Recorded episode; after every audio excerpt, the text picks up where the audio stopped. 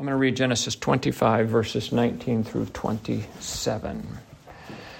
And these are the generations of Isaac, Abraham's son. Abraham begat Isaac, and Isaac was 40 years old when he took Rebekah to wife, the daughter of Bethuel, the Syrian of Padanaram, the sister to Laban the Syrian. And Isaac entreated the Lord for his wife because she was barren, and the Lord was entreated of him and Rebekah his wife conceived. And the children struggled together within her, and she said, If it be so, why am I thus? And she went to inquire of the Lord. And the Lord said unto her, Two nations are in thy womb, and two manner of people shall be separated from thy bowels, and the one people shall be stronger than the other people, and the elder shall serve the younger. And when her days to be fulfilled, excuse me, and when her days to be delivered were fulfilled, behold, there were twins in her womb. And the first came out red all over like a hairy garment, and they called his name Esau. And after that came his brother out, and his hand took hold on Esau's heel, and his name was called Jacob. And Isaac was threescore years old when she bare them.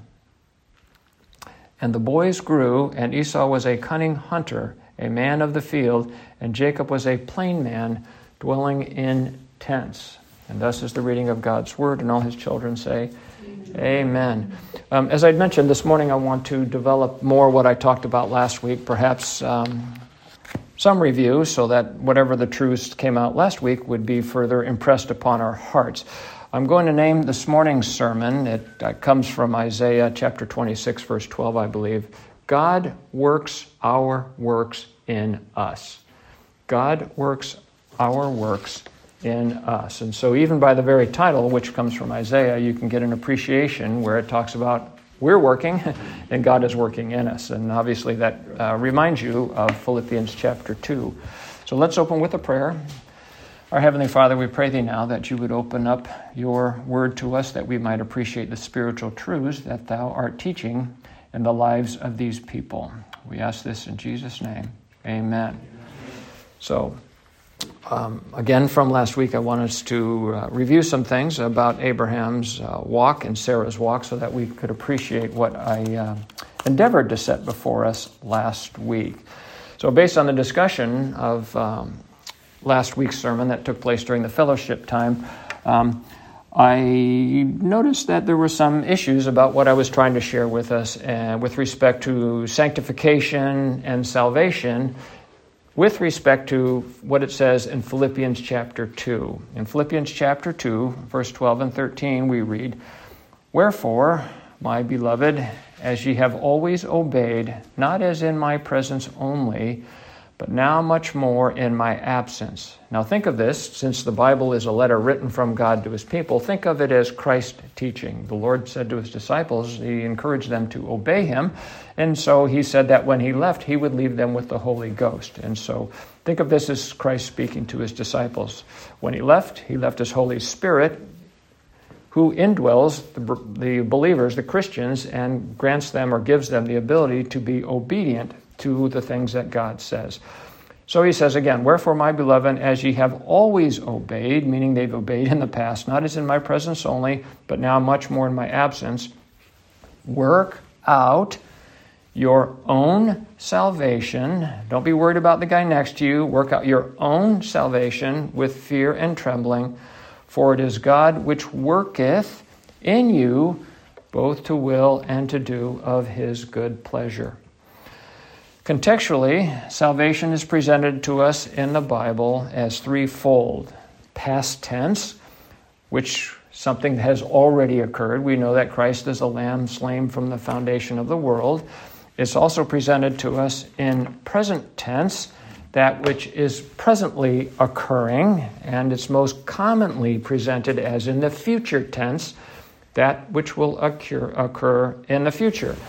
When we read in the book of Acts, chapter 16, verse 30, that's the occasion when the Philippian jailer comes to Paul and says, Sirs, what must I do? What must I do to be saved? Um, and the answer is, Believe on the Lord Jesus Christ, and thou shalt be saved. That's future tense is set before us. So it's commonly in the Bible set before us in future tense.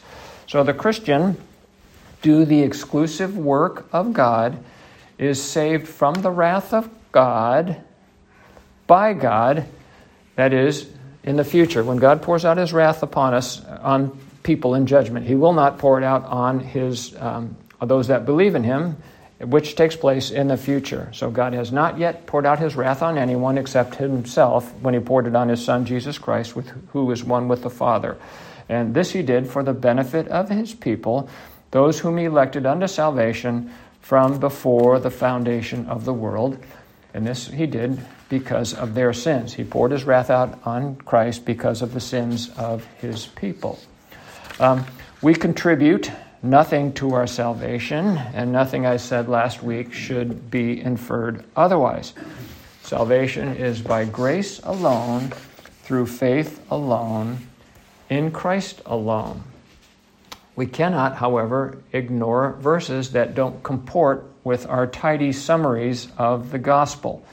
In John chapter 3, verse 23, we read that we are commanded by God to believe on the name of his Son, Jesus Christ. So when we talk with people, we tend to use sloppy language when we ask them a question like, Well, when did you get saved? Well, they were saved from, eternity, from eternity past, and they are working out their salvation now, and they will be saved from the wrath that is yet to come. What we are really asking them is when did you become a believer? In other words, when did God open your eyes so that you would understand what He has done on your behalf? When did God shine the light of the knowledge of glory of God in the face of Jesus Christ in your heart? When did He do that? So when you ask somebody when they became saved, again, what you're really asking them is when did they become a believer? When did they um, God open their eyes and they understand what had happened?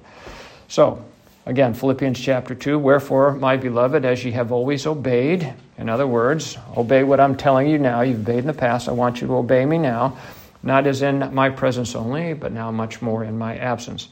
Work out your own salvation with fear and trembling, for it is God which worketh in you both the will and to do of his good pleasure. Verse 12 says to work out. That's a verb, it's in the present tense, and it's in the imperative.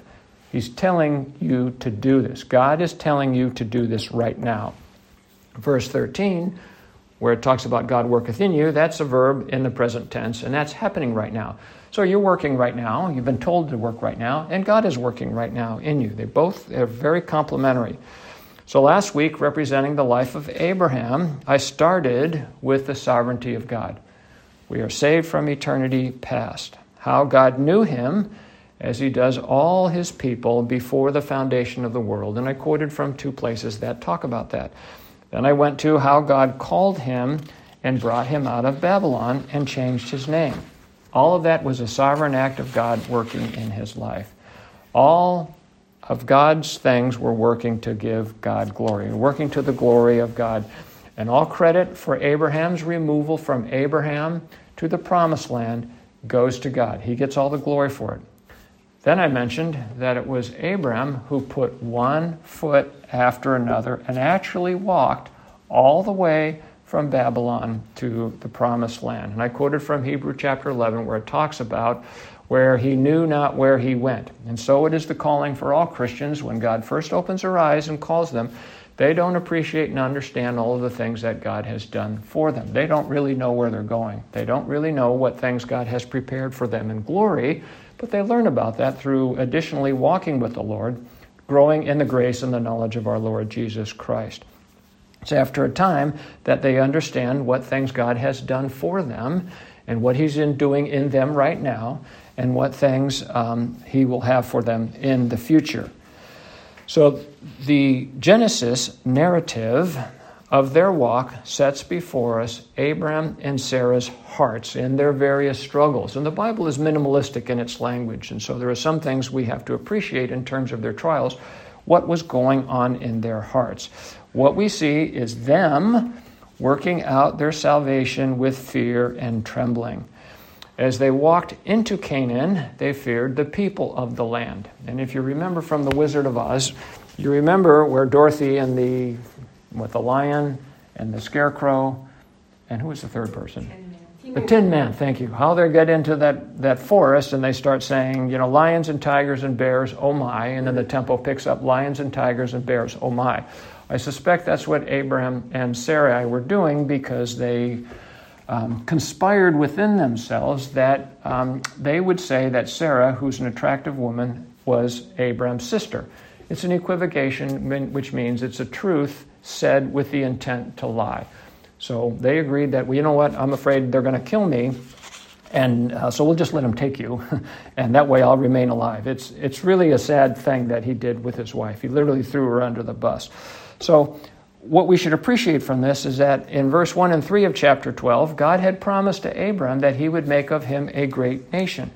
Now, he couldn't really do that if the people, the indigenous people, took his wife away from him because it was with her he would make a great nation with. Uh, they couldn't do it if he was dead. So he really had no reason to fear. But it's an example of how God gives us promises and we fail to trust in them. So again, we see this work itself out in their hearts. Now, in verse 7 of chapter 12, you can appreciate that it says that the Canaanites are in the land. And as you study the Bible, you find out that they're were really uh, an awful people. They were quite idolatrous and engaged in all sorts of heathenistic practices. Then you get to verse 16 of chapter 13, and it says that the Canaanite and the Perizzite are in the land. Now we know about there's two people in the land.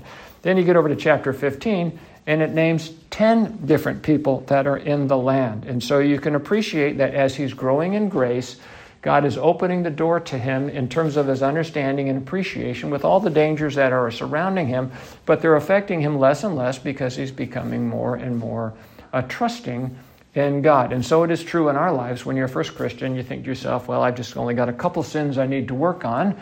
But as you become more mature in Christ, you realize that you have a, quite a number of sins that need to be worked on, but He doesn't reveal them all to you initially. It's not until you grow in Christ and grow in grace that He begins to show you all of those sins that you have.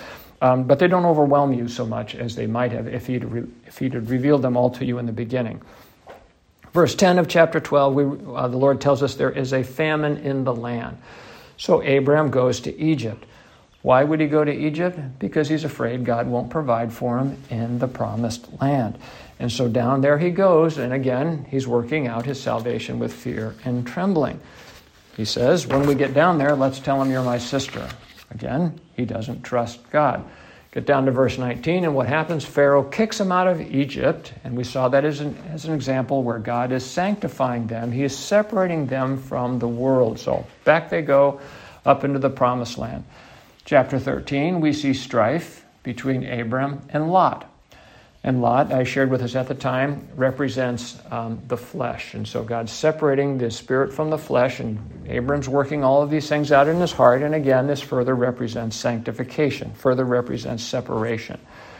In chapter 14, Abraham goes and he rescues Lot because he doesn't want to let go of his flesh. Every person here struggles with their flesh. We war with it, and we'll talk about that later, but also we love it. We don't want to let it go. And so that's why as I've shared with us in the past, the medical profession is a very secure profession because we will tend to run to it first when we have issues with our flesh because we want to hang on to our flesh. That's what the Bible teaches.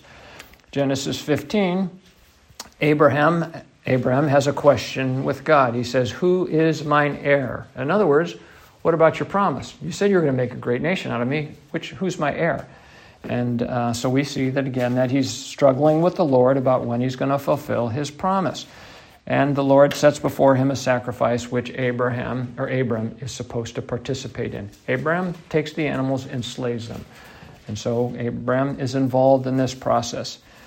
Then you get to Genesis 16, and that is a huge oh, stumbling block, or that, that's the place where um, Abraham makes probably his major stumble. Um, but it actually began in chapter um, 12. Um, so Abraham and Sarah uh, really are struggling with the fact that she's not pregnant. Now, if you want to have children and you can't have children, it's going to bring you to tears. It's going to be very difficult to deal with, especially for the woman. I've no doubt that Sarah had tears of self reproach. She was beating up on herself about, why can't I get pregnant? Surely I'm out of God's favor and it must have been something I've done. So she's going to have tears of reproach.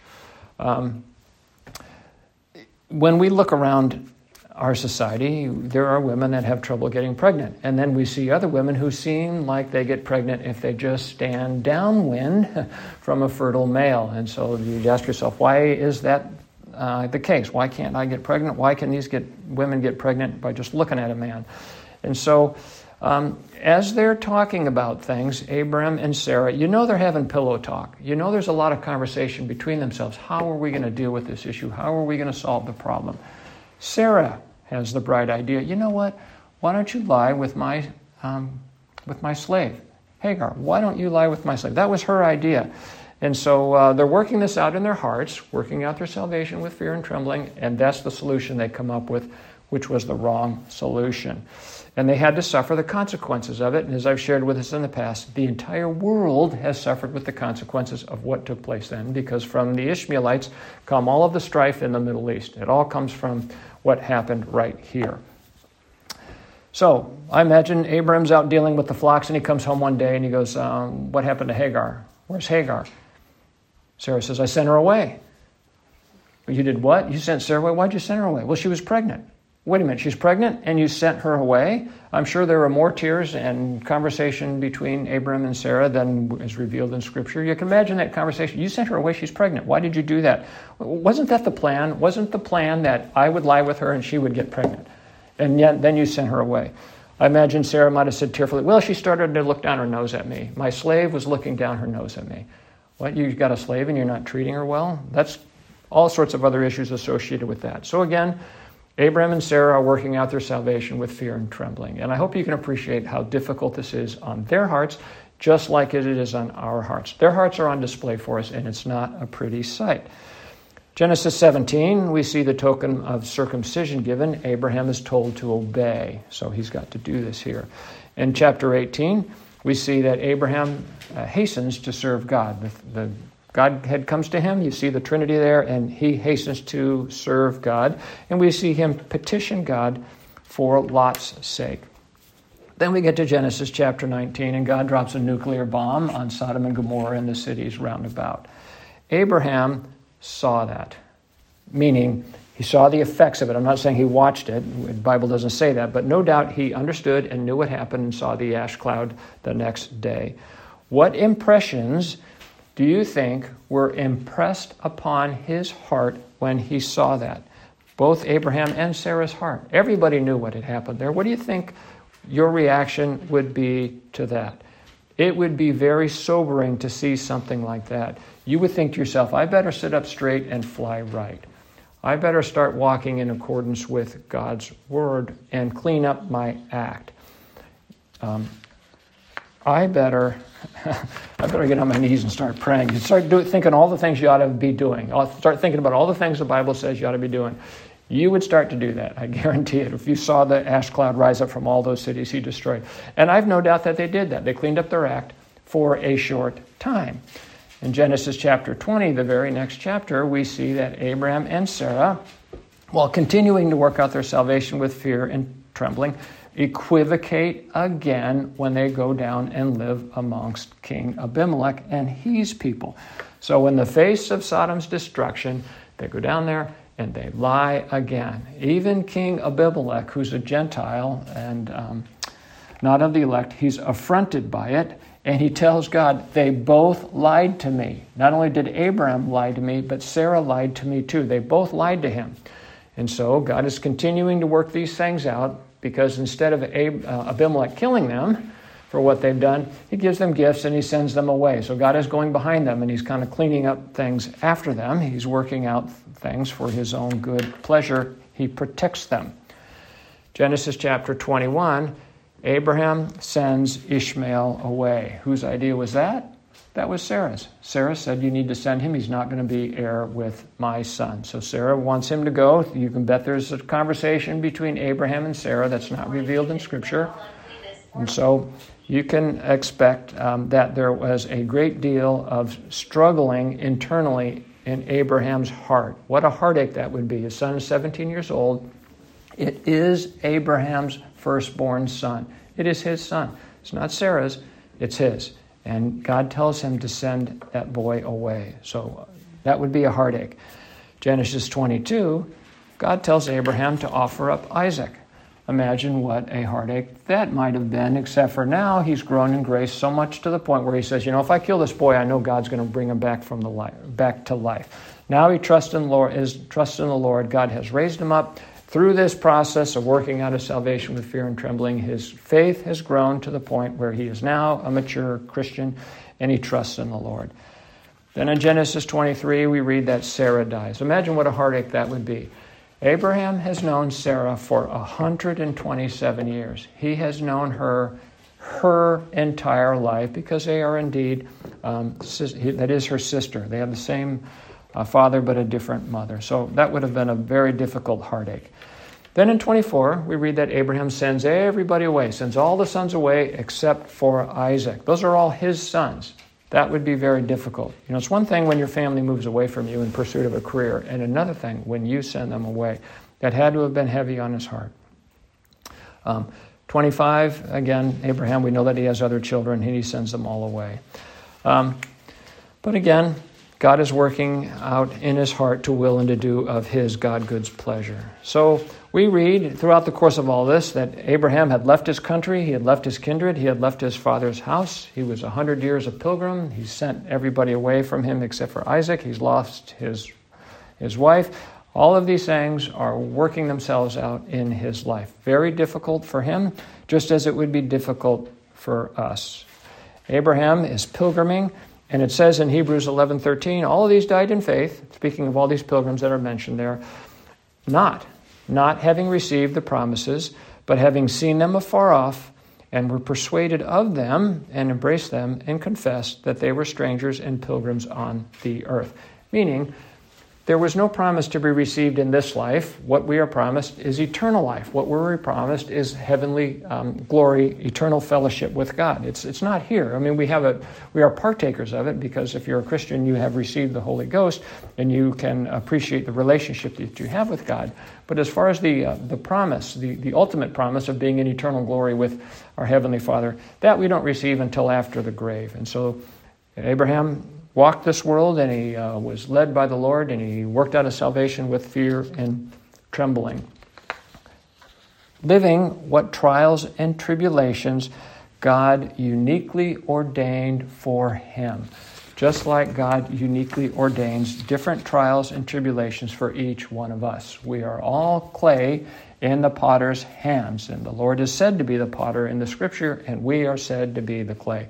Each vessel is unique and different, and God works with each person differently.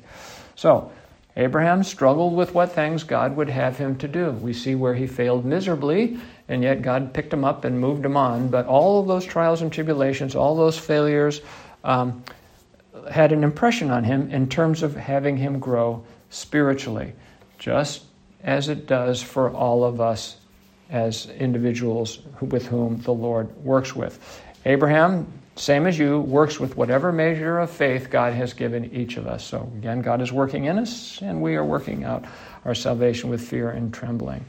So, He was living out in real time for Him, just as we work out in real time for us the consequences of our shortcomings and our failures due to lack of faith and due to our failure to obey God. He was undoubtedly vexed and chastened by God, just like we all are for disobedience. And yet he no doubt enjoyed the blessings that come from obedience um, to what would God have him to do, just as we all do. The Bible is full of you know curses for disobedience and blessings for uh, obedience. So, what was God doing all the time in Abraham's life? Same thing he's doing in ours. He's working in us both to will and to do of his good pleasure. Now, there's no contradiction in the Bible between a scripture like work out your salvation with fear and trembling and what we read in Galatians chapter 3, where it talks about having begun in the Spirit, are you now made perfect by the flesh? The answer is no, you're not made perfect by the flesh. It's part of your Christian walk by which the Lord sanctifies you, and separates you from the world, and builds your faith in Him. Um, God always working in us, again, to will and to do of His good pleasure. So we have this imperative work out your salvation with fear and trembling. And so we understand that to be reverential fear and trembling. Reverential fear and trembling, knowing and understanding who God is and what He's endeavoring to do with us, what He will do with us. And that's to conform us to the image of His Son, Christ.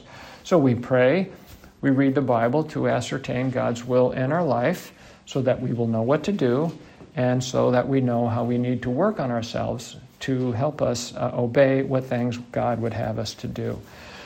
Now, my daughter is in a Bible study down near where she lives, and a young man in the Bible study asked the question Is God sovereign or is man responsible? Is God sovereign or is man responsible? That's the wrong question. The answer he gave was yes and yes. They're both true. The question should have been Is God sovereign and is man responsible? And the answer is yes. God is sovereign and man is responsible. Nobody can ever blame God for their sin. If you could, then who would be judged when you were judged? Would God be judging his work in you? Um, could he really uh, pass judgment on you if he was um, sovereign over you and you were not responsible for yourself? Well, he is sovereign, but you are responsible for yourself, and so judgment has meaning. Um, people want to talk about the issue of free will, and there are volumes written on the issue of free will. Now, I thought I had free will this morning when I was going to choose a shirt for myself, and my wife said, "No, I, this is." She reached down and pulled out a shirt for me. So I suppose that happens in a spiritual context. When I think I'm going to do something, I think I chose to buy a blue car, but God was working in me to choose out the blue car. But nevertheless, I choose the blue car, so I would suffer the ridicule of people who say, Why did you choose the blue car? Because it's just not very attractive. Again, I am responsible for the decisions that I made, but yet God is sovereign over all things. So nobody can say to God, Why did you make me thus? And that is the argument from Romans chapter 9. Why did you make me thus? It is your fault that I'm gay, people would say. It is your fault that I covet my neighbor's stuff. You haven't given me enough. You haven't provided for me in the way that I think I should be provided for. And so it's your fault that I steal. It's a small step from one little um, sin to a larger one where we would um, impute our motive uh, to God and then engage in an action that is totally contrary to His word. Thinking of Abraham, God said he would make of him a great nation, and yet he hasn't done it yet. It's been many years. God promised me he'd be a great nation, and he hasn't done it. You know, there was a famine in the land, and I had to go down into Egypt to take care of my flock because that's where there was water. So I had to go down there. So it's your fault, God, that I went down to Egypt. Egypt is where he picked up Hagar. So it's your fault that I got Hagar because there was a famine in the land and I had to go down to Egypt to provide for my family, and that's where I got Hagar, and so I had Hagar with me. And because you didn't uh, uh, get my wife a child, that I had to go lay with her. So it's your fault that I committed adultery with Hagar. And all the trouble in the Middle East is God's fault and not man's fault because you didn't follow through quick enough. So we can do that very easily.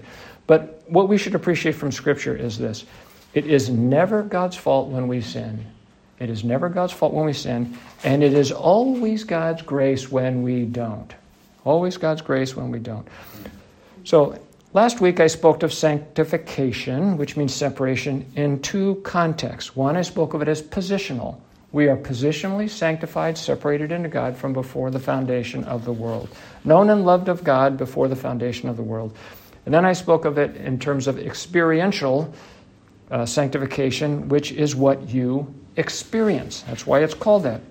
I also called it participatory sanctification. And I called it that because it's consistent with the admonition to work out your salvation with fear and trembling. Again, reverential fear and trembling. Now, it is experiential or participatory, participatory because, listen to this, you are the object of it.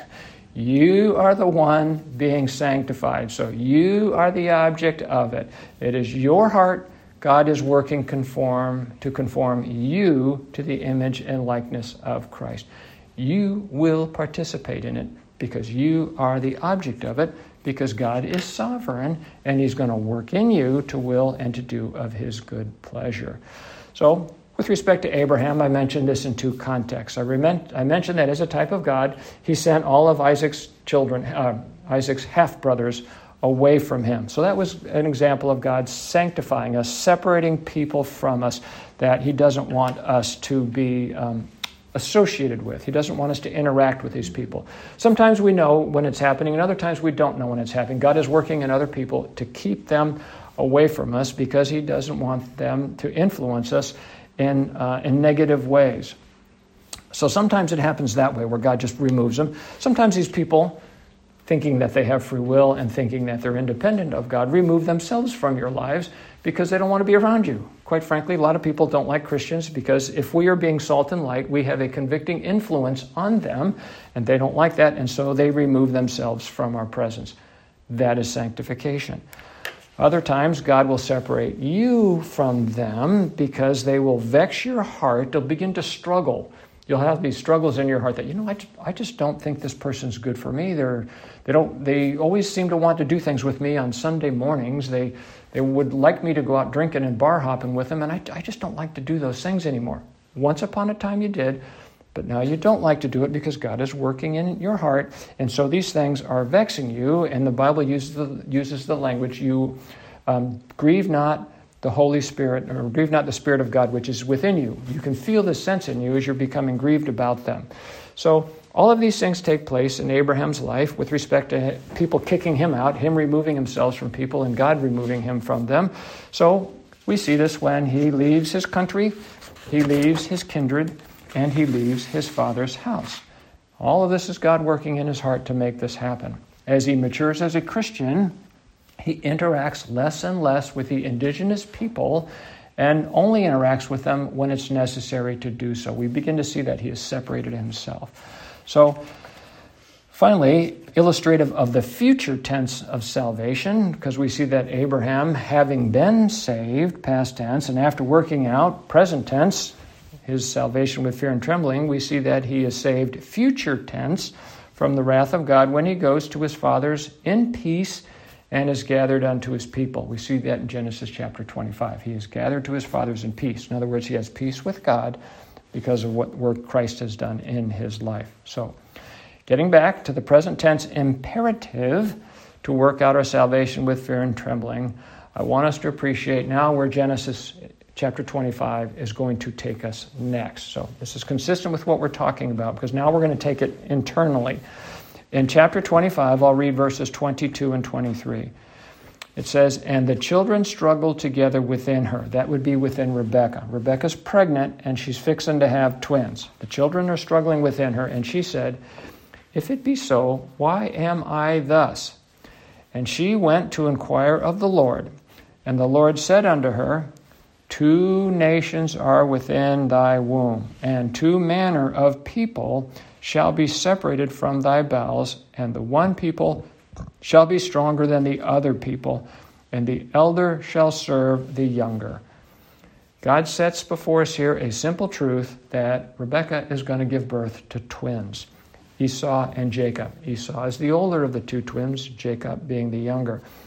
But on a spiritual level, what the Lord is teaching us here is that upon regeneration, when a person becomes a Christian, there are two natures within them. There are two natures within us when we become regenerated. One is referred to in the scripture as the old man, that would be the elder, and one is referred to as the new man, that would be the younger of the two. We have seen a pattern in scriptures from the beginning of Genesis where the old man or the flesh always precedes the new man or the spiritual man. We saw that Cain preceded Abel, and then in the genealogies, we saw that the fleshly line always preceded the spiritual line. This pattern, or the truth of this pattern, is set before us in 1 Corinthians 15.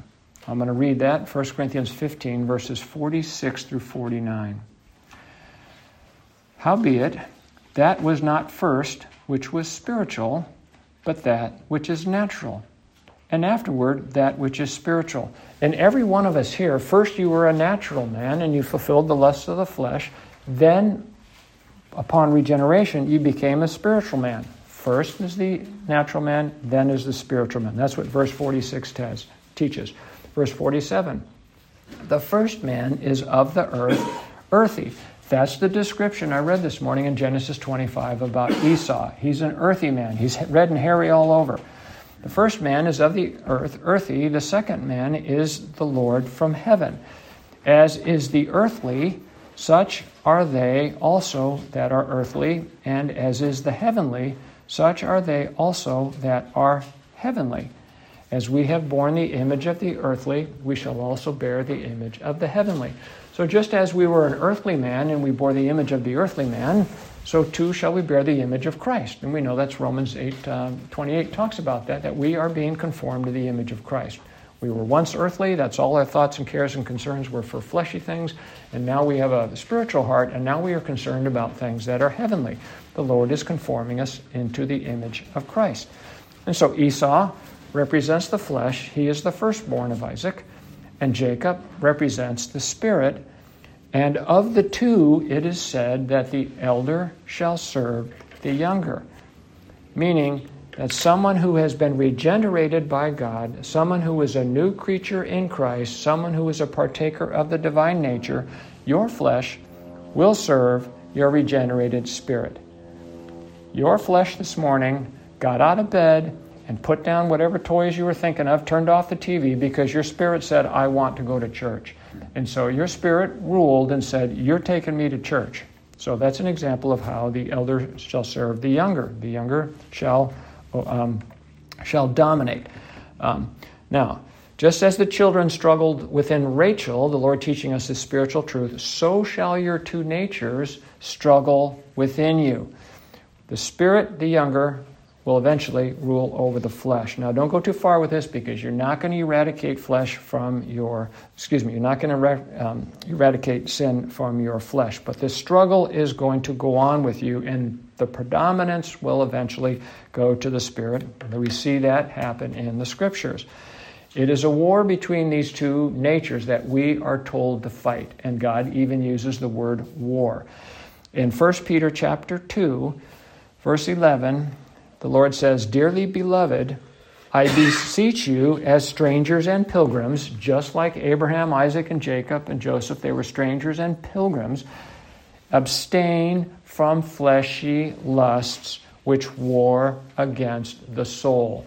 There's a battle going on inside you, and so you are to engage in that battle. The flesh is lusting against the spirit, it is waging a war with your soul.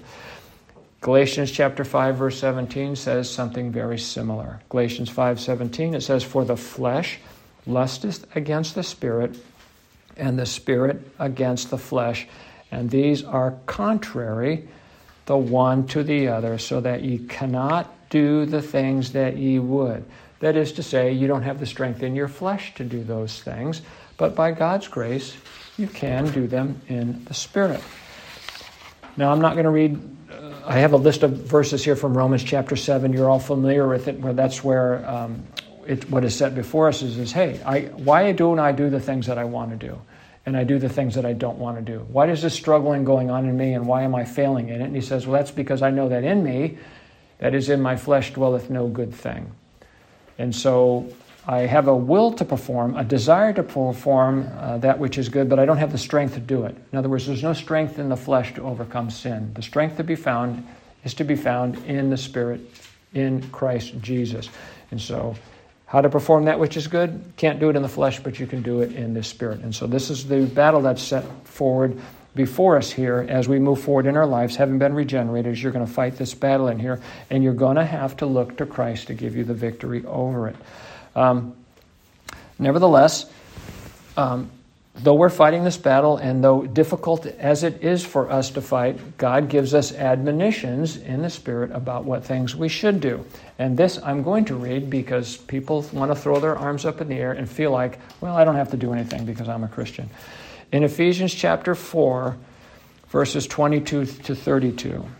Here are a list of things that we are told to do. In Ephesians chapter 4, verse 22 through 32, he says, That ye put off concerning the former conversation, in other words, the way you used to behave, the old man. Put off the old man, which is corrupt according to the deceitful lusts. Verse 23. And be renewed in the spirit of your mind, verse 24, that ye put on the new man. Put off the old man, put on the new man. You're told to do that, which God, which after God is created in righteousness and true holiness. Wherefore, now when I'm reading this, I want you to think about the Ten Commandments. Wherefore, putting away lying, speak every man truth with his neighbor, for we are members one of another. Be angry and sin not. That's murder. Let not the sun go down upon your wrath, neither give place to the devil. Let him that stole steal no more, but rather let him labor, working with his hands the thing which is good, that he may have to give to him that needeth. Let no corrupt communication proceed out of your mouth, but that which is good to the use of edifying, that it may minister grace unto the hearers. And grieve not the Holy Spirit of, of God, whereby ye are sealed unto the day of redemption. Let all bitterness and wrath and anger and clamor and evil speaking be put away from you with all malice and be ye kind one to another, tenderhearted, forgiving one another, even as God for Christ's sake hath forgiven you. Now, that's quite a laundry list of admonitions that the Lord sets before the Christian. So you can't walk away from it as though, as a child of grace, they don't apply to you. And those things are not easy to do, but God tells us to do it anyway. So, again, work out your salvation with fear and trembling that appears to be oxymoronic with, for it is God which worketh in you both to will and to do of his good pleasure, we must still do the first part. We must still work out our salvation with fear and trembling, which means you are to go to war with your sin. Of a truth, you are not perfecting yourself by the flesh, you are being obedient to God, and we are demonstrating our love for Him by obeying, because Jesus says, If you love me, keep my commandments. And so we can see in Ephesians chapter 4 there, quite a number of the Ten Commandments are baked into them. Now, Hebrews chapter 12, and I'm almost done here. Hebrews chapters 12, 1 through 4 says that we are told to lay aside every weight and the sin which doth so easily beset us, and let us run with patience the race that is set before us. We are to Look unto Jesus, who's the author and finisher of our faith, for help and strength to run this race and to resist sin. Christ himself is set before us as the epitome of one who did this, and he is set before us as an example because it says that he resisted unto blood, striving against sin. Whereas he lives in us, the life which we now live in the flesh, we live by the faith of the Son of God who loved us and gave himself for us. So, again, these things are all mixed up with each other about God working in us our works to obey him. So, we are told to daily take up the cross and crucify and subdue the flesh or crucify the old man, and that's a difficult process. It is, again, working out your salvation with fear and trembling. And you will not stop doing that until such time as the flesh goes to the grave, and we go to glory uh, with God our Father when He delivers us from the body of this death. Flesh and blood, the Bible tells us, cannot inherit the kingdom of God. The flesh goes to the grave, and we go on to eternal life in glorified bodies with God. So the Bible says, Thanks be to God, which giveth us the victory through our Lord Jesus Christ. So back in Genesis, we see all of these things working um, them things out in the lives of the saints. We see them working out their salvation with fear and trembling, and we see God working in them to will and to do of His good pleasure. Just as we see it in their lives, we see it in our lives, and every one of them gets to glory, just like every one of God's saints get to glory. And with that, we'll say Amen. Amen.